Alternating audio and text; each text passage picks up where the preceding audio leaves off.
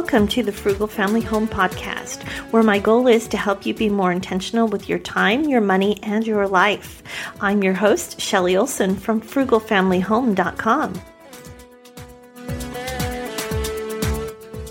Welcome to episode 5 of the Frugal Family Home Podcast. I'm Shelly and I'm your host for today. Today I wanted to talk a little bit about getting started with menu planning. Now I've been menu planning for years now and I really like that I know what I'm making for dinner each night. I can prep things ahead. I can just get dinner done much more easily when I menu plan. But you, if you haven't been menu planning much or you haven't menu planned in the past, you might be thinking, well, why do I even need a menu plan? And a few things that I have found over the years that helps me find a menu plan useful is it helps me to use what I have on hand. I might stock up on items that are at a good price one week, but they won't be items that I'm going to use that week. And so by doing my menu plan, I can make sure that I can use up those items and not have items go bad in my pantry. Another thing that I found is it keeps our food costs down. For our family of four, we spend about $300 a month for our groceries, give or take a little bit, depending on if I find really good sales or not. And so when I'm planning my menu around what is on sale that week, or I'm stocking up on things that are on sale for the following week, it helps me to buy things only on sale or the majority of our groceries only on sale instead of menu planning whatever we decide to eat that week and then going out and maybe paying full price for over half of the items I need to make those meals. So when you menu plan, you can pick items to cook that are items that you can get on sale that week. So the majority of your items you're purchasing are on sale and that can save you money. It also helps us to cut down on food waste. When I have a plan for our meals, I'm not buying something at the store that looks good and then not using it. I'm purchasing the items that I need for that week or uh, to fill in with what I have on hand. And when we eat what we buy, it doesn't go to waste. And so by having a plan to use what you've purchased and what you have on hand, there's less possibility of the food going to waste.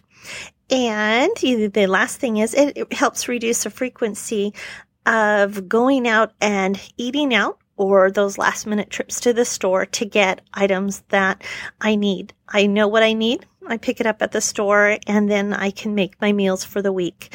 And that keeps us from eating out because even the cheapest meal eaten out is still usually so much more expensive than eating at home. There's a few things you want to take into account when you first start menu planning. You want to decide how often are you going to menu plan? Are you going to menu plan for a month? Are you going to menu plan for the week?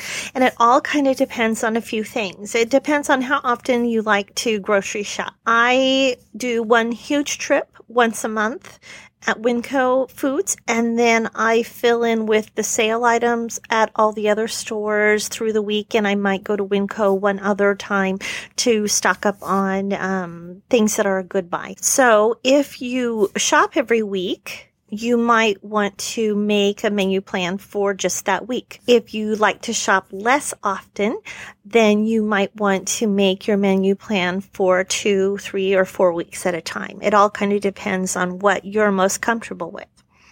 And you also want to take into account how much room you have to store food. If you're going to go do a big shopping trip like I do once a month, then you have to have places to put all the food that you bring home. Now, for my fresh items, I only purchase what I need for that week. And then the other items, canned items and shelf stable items, I will buy what I need for the month. But all of it takes room. All of it needs to be stored somewhere. So you have to take into account how much room in your freezer and in your pantry you have to store the items you're purchasing. And it also kind of depends on how often you want fresh fruits and veggies. And if you don't mind eating frozen fruits and vegetables or canned fruits and vegetables, then once a month shopping might be fine. You might not even have to go once a week.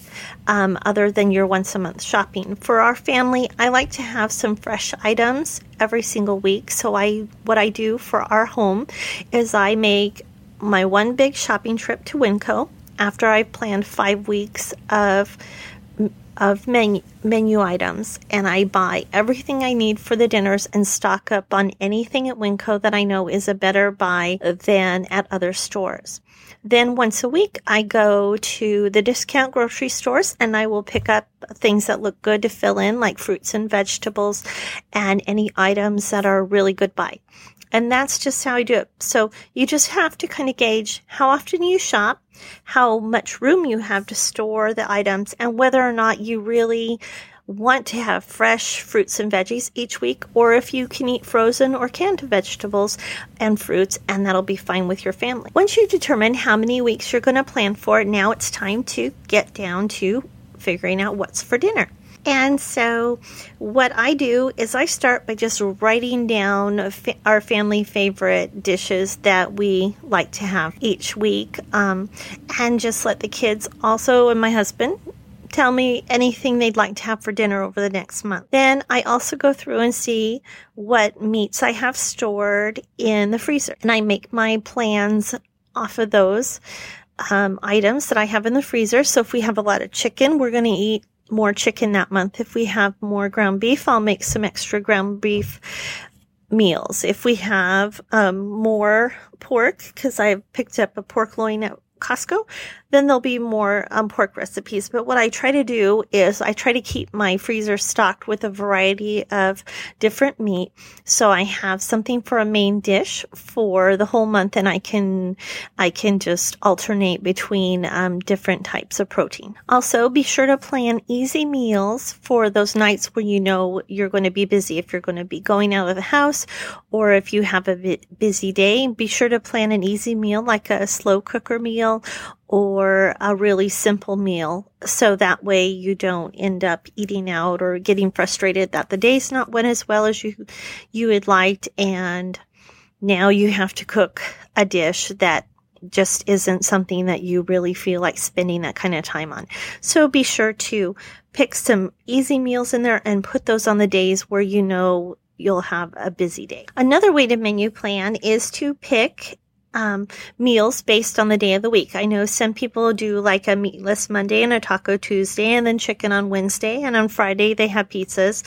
And then on Sundays, they have crock pot meals. And then maybe one day a week, it's leftovers and everybody kind of just picks the leftovers they want to eat and everybody eats leftovers that week. So that is, makes it a little easier to plan. If you like more of a themed week for your menu plan, you can do that. And then you know, okay, I need to come up with one chicken recipe, one pork recipe, a meatless recipe. We're going to have tacos one night, pizza one night, and it just makes it a lot easier and quicker to menu plan. And once you have all of your ideas for dinner, now it's just time to assign it a place on your menu plan. And I have at my blog, and I'll put it in the show notes, a free printable where you can plan a week's dinners at a time. It has a shopping list area. And then there's another one that has breakfast, lunch, dinner, and snacks on it. And so whatever you prefer to use, um, I'll have a link to that in the show notes and you can um, download that and put your meals in that week. And then it just is a matter of shopping for your items that you need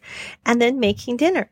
And another thing that I found really helpful is if you're on Pinterest, to make a board of dinner ideas. I have a board that's called Dinner Ideas and I pin my own recipes from my blog onto that board and I also pin other dinner ideas. So if I'm stuck and I really don't know what to make or I'm feeling like we need to break out of a rut of eating the same thing over and over, then I can go to my dinner ideas on Pinterest board and I can pick some things. And I'll have a link to my dinner ideas Pinterest board in the show notes too.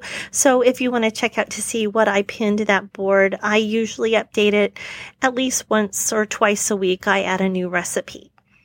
But Pinterest is a really good way to keep track of recipes um, that you are going to be making on your menu. So that is um, my tips for menu planning. The reason why I like to menu plan is that I like knowing what I'm going to make for dinner each night. It helps me to keep our food costs down and our food waste down too. And it helps us to keep from eating out on those busy days. And be sure to tailor your menu plan for how you like to shop. If you shop each week, make a menu plan for each week. If you like to shop less often, then make a menu plan for a longer, like two or four weeks at a time. And to get started, be sure to make a list of your family favorite meals so you can refer back to them whenever you're doing your menu planning and set up a board on Pinterest to pin your dinner ideas ideas. So whenever you're menu planning, you're kind of stuck for what to make that evening. You can just look at the board and find a good idea.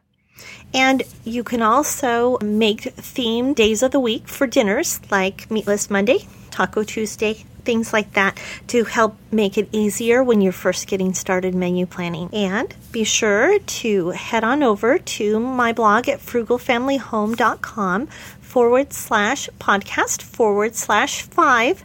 And you can find the links in the show notes for the free printable menu planner. And, and I'll have a link to some more menu planning ideas.